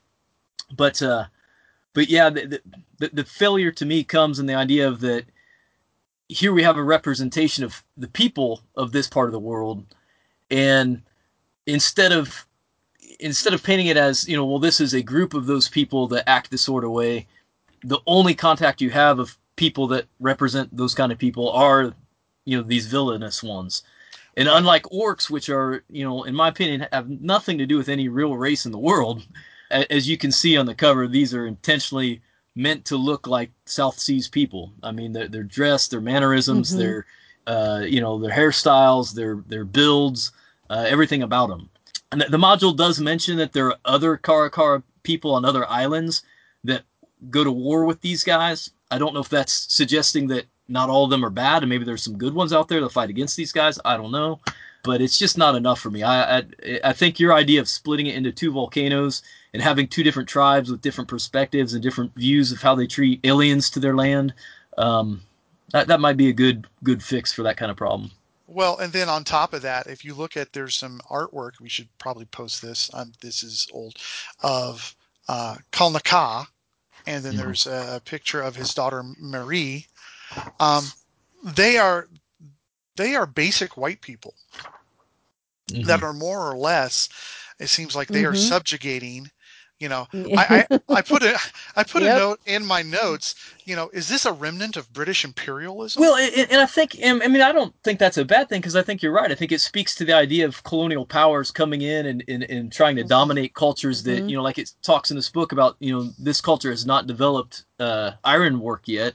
Um, and, you know, here's a culture that has, and that, you know, you know, that's historic. And I think there's a story to be told there. And, in you know, I don't know, but it, yeah, but but uh, it, it, here's the other thing: is it's it's trying to match a genre uh, of this whole island fiction, uh, pulp era island fiction, and these are all, you know, very common. These are the tropes Tropes of, yeah, of that absolutely. fiction, and so it's like you can you can dismiss them and, and you can come up with something more creative and different, but then you're not hitting those familiar notes that people that want to play in that type of fiction are looking for. Well, it's um well look okay, we mentioned it earlier in Raiders of the Lost Ark. Um it's almost like the the tribe that Belloq uh cons because he speaks Ho- you know, too bad you don't speak Hovitos, you know. um, uh, you know, it's the same sort of thing. He's using them to get to Indy, but if they knew what was, you know, he, don't get me wrong, Indy's a grave robber too. Let's just call it for what it is. But at least, Right. you know, he's not quite as grave robbie I don't know. anyway, it's the same sort of thing. Uh, If I was playing a Hollow Earth expedition sort of thing, and you know, and I was going to encounter a pygmy tribe that is, you know, um, they are you know they are dangerous and, and they are deadly and yeah they will chop your head off and shrink it down and they are cannibals. Well you know what? That is part of that trope of that genre of fiction.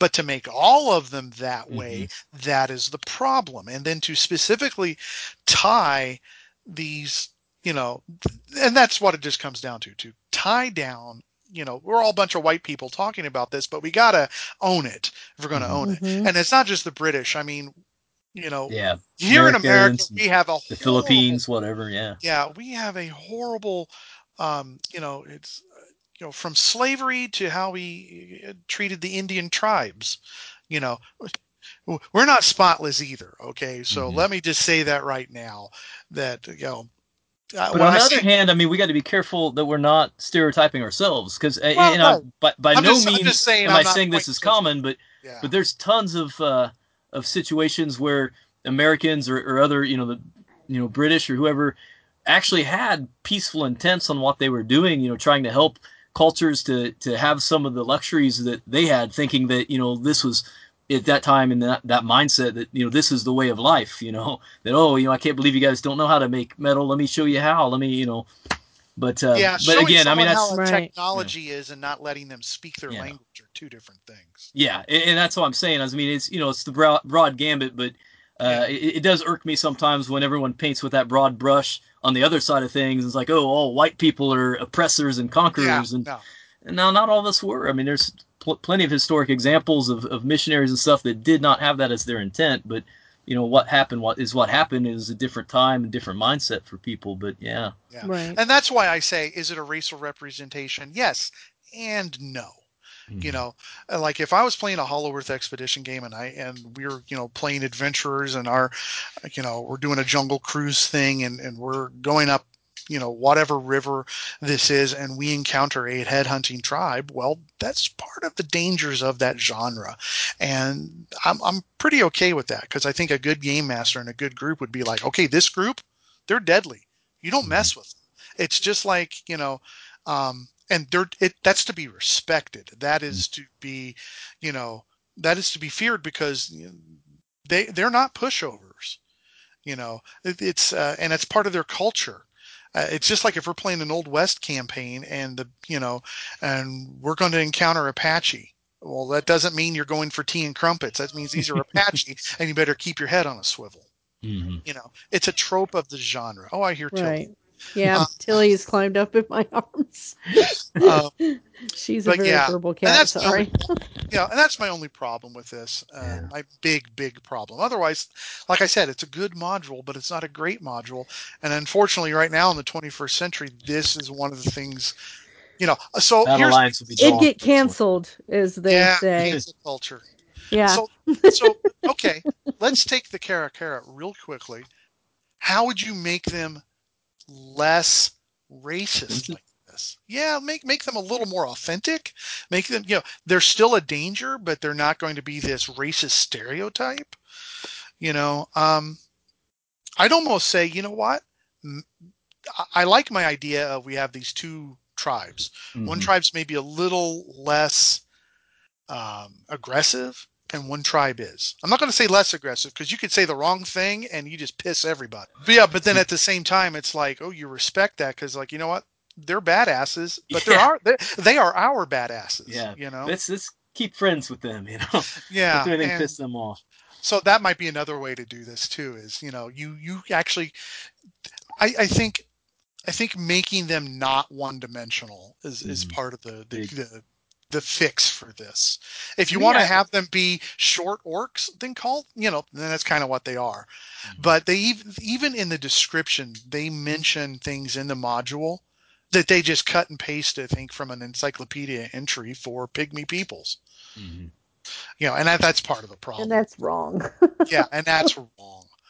You know. Mhm. So you know. I think we've beaten this dead horse. Unfortunately, I think so.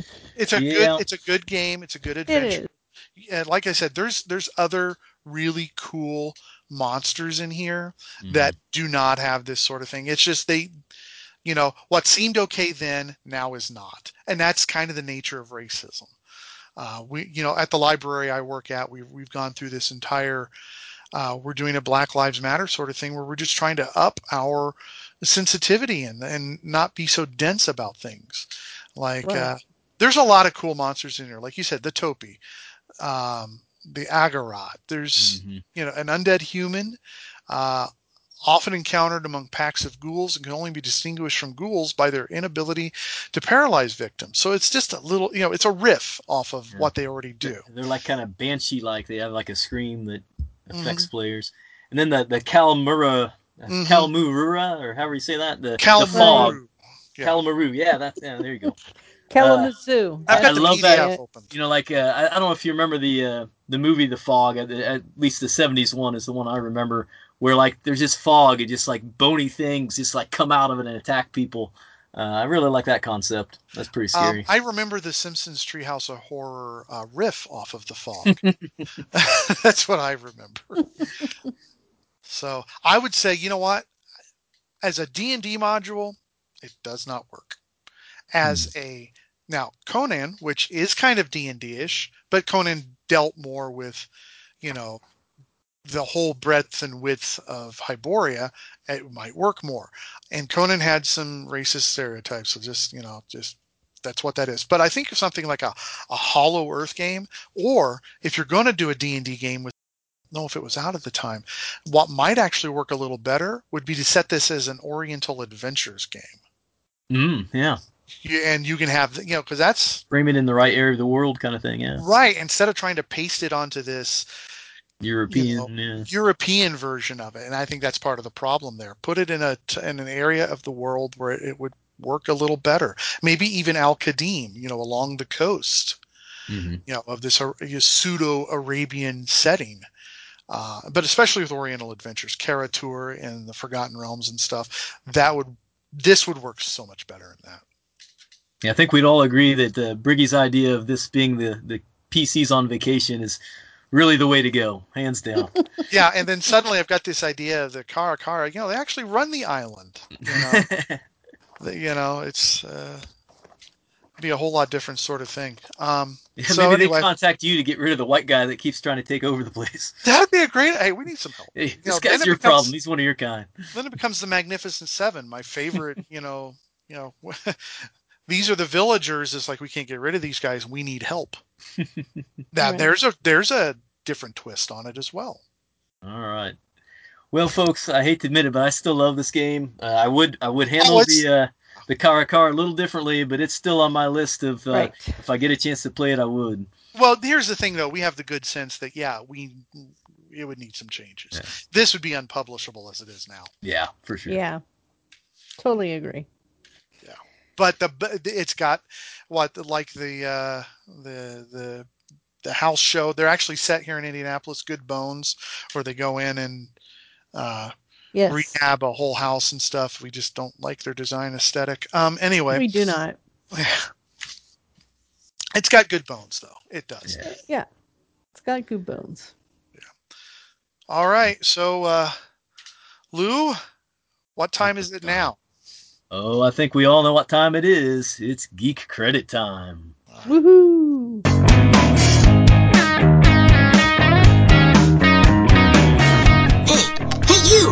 Do you have any geek credit?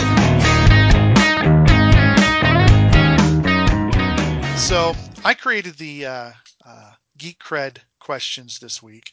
Uh, they're a little odd, but this was an odd one, and this is meant to be more fun. It's been, you know, we this has been one of our more heavy uh, discussions as well. Yeah. uh, Drums on Fire Mountain, but we don't need to shy away from it. So let's go a little lighter. We're going to keep it D and D. That's all the questions. These are going to be for Lou because you know, um, Because it's your turn. it's your turn. You're so in the chair. I've got five questions. Okay. So our first question, and I've I aggregated this across several different websites and blogs, and it's mostly people's opinion, and that, that's what a lot of this is. But what is general? What is the general consensus of the worst Dungeons and Dragons module of all time? Ooh. Huh. There, there's two that come to mind. Okay. One I actually just finished playing with my son, Castle Caldwell, which is so bad that the authors of it uh, put down their name as Harry Knuckles. Um, yeah, it's the, the whole Alan Smithee thing going on. Wow. Uh, but I think the one that's probably going to take the first place winning will probably be uh, the Heartstone one, the one that had the uh, the toy line in it. Okay. Well, I'm going to say yes and no because that one appears on the lists. Uh, And, but N2, the Forest Oracle. Oracle. Oh, I should have known. I, I yeah, that one is a stinker. That across all these different blogs, like five or six of them. So this is not a scientific trivia thing by any means, but that one kept kept coming up. So with yeah, it has all that- sorts of like unplayable moments where like you know you either know what's inside the writer's Oh, no, head no, or no, you're no. not going forward. save it because I'm saying that's our next one. Uh, mm, mm, mm, well, I, I think actually I think our next recording will have one of the guest uh, hosts. Okay, well, so the but ne- definitely that's on the the to do list. That's on the to-do oh, list. Oh man, talk about a remodel. Oh, Oh, and I, and I would like to also say that on many of those lists was also one we've already covered, UK one Beyond the Crystal Cave. oh really? Yeah, kinda it's on surprised a me, lot 'cause- of those lists. Huh. Not all of them, but a lot of them. So I wanted to, since it was, I wanted to make that mention. Okay, so going the other direction, what is considered on all of these silly blogs and stuff? I looked about ten of them. What is the best Dungeons and Dragons module of all time? This, this Oh. is subjective. That's why I'm not about this geek cred this time. Uh, I know that, uh, and I, I personally agree with this. A lot of people pick B10, um, Night's Dark Terror as one of the best of all time. Uh, so I'm gonna I'm gonna go with that. Though there's a couple high contenders like uh, Gates of Firestorm Peak and uh, what's the other one people always love? Um, well, uh, Keep on the Borderlands has a big following simply for nostalgia's sake. So I'm gonna, I'm gonna go with Sometimes- Night's Dark Terror. Okay. Uh, on this list, it is I6 Ravenloft. Oh yeah, The original Ravenloft. the original. Yeah, that's Ooh, always up there. I, I, yeah. Yeah. So on that note, also, I would like to say we've we've discussed Ravenloft a bit, but let's go with this is farther down the road. Let's do B10 as one of our future ones Yes. as well. I just got a actual copy of B10. I'd had the PDF Oh, and I'd had nice. a printout of it, but I just got a, a real physical, genuine copy. Okay, now here's a real trivia question. This is Nice. one you can actually prob- you might get this. Name, you can be in order or not, but you'll probably have to do it in order.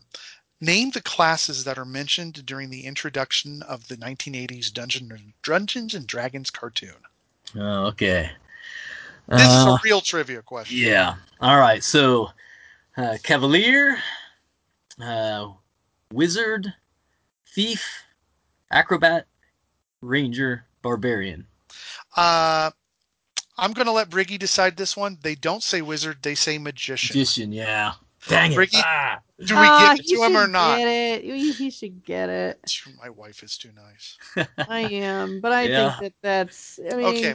because he honestly, if you think about what he looks like, he looked like a wizard in there. Yeah. Yeah, I think they just used, well, it would have been It's more. PC. user. Yeah. Yeah, I think they Yeah. used it because it's kids and they'll understand magician. They might not Right. wizard. Well, and Satanic Panic too being a big part Yeah, of it. yeah, yeah, yeah. So, um, we're not to, okay. We all know what BECMI stands for. Tell me, using these initials, what does BECMI not stand for? What does it not stand for? Use your creativity. Let's see here. It does not stand for uh, boogers, excrement, uh, constipation, uh, uh, music, and uh, uh, it, uh, incontinence. oh, oh, nice. Okay. Nice. Anyway, I was just throwing that out there because I It's wanted to interesting see you didn't come use up with. this What? for M, Well- but you used music for M. Yeah, I, mean, couldn't come. I was Well, trying to think. Of, I could only think of one was like- bathroom function for M, and I didn't think it'd be appropriate. Okay. Oh, All right. Um, finally, my last question.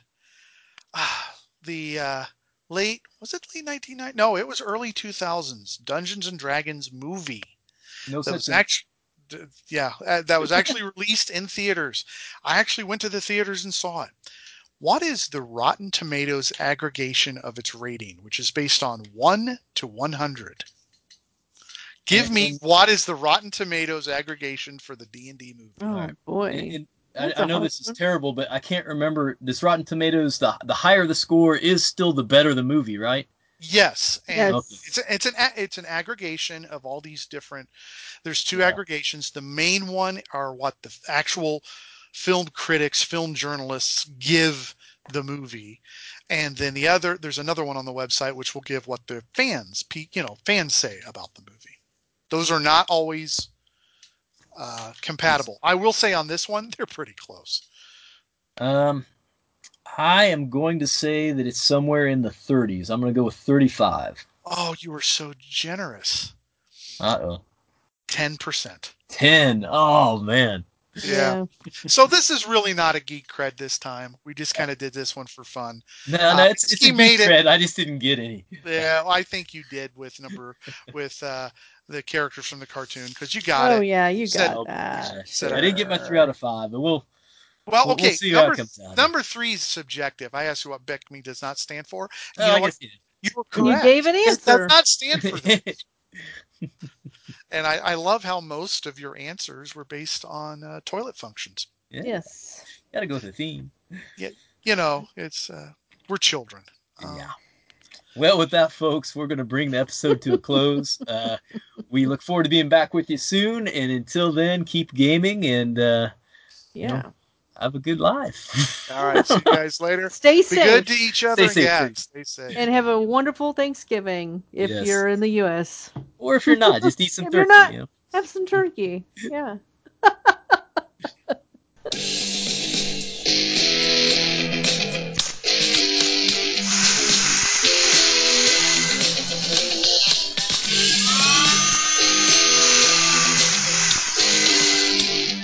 This Old Dungeon is copyright 2020. All rights reserved. Opinions expressed on the show are those of the show's host and guests and may not reflect the reality you're living. You have the right to remain silent. Anything you say can and will. Oh, wrong script. Anyhow, folks, enjoy your day.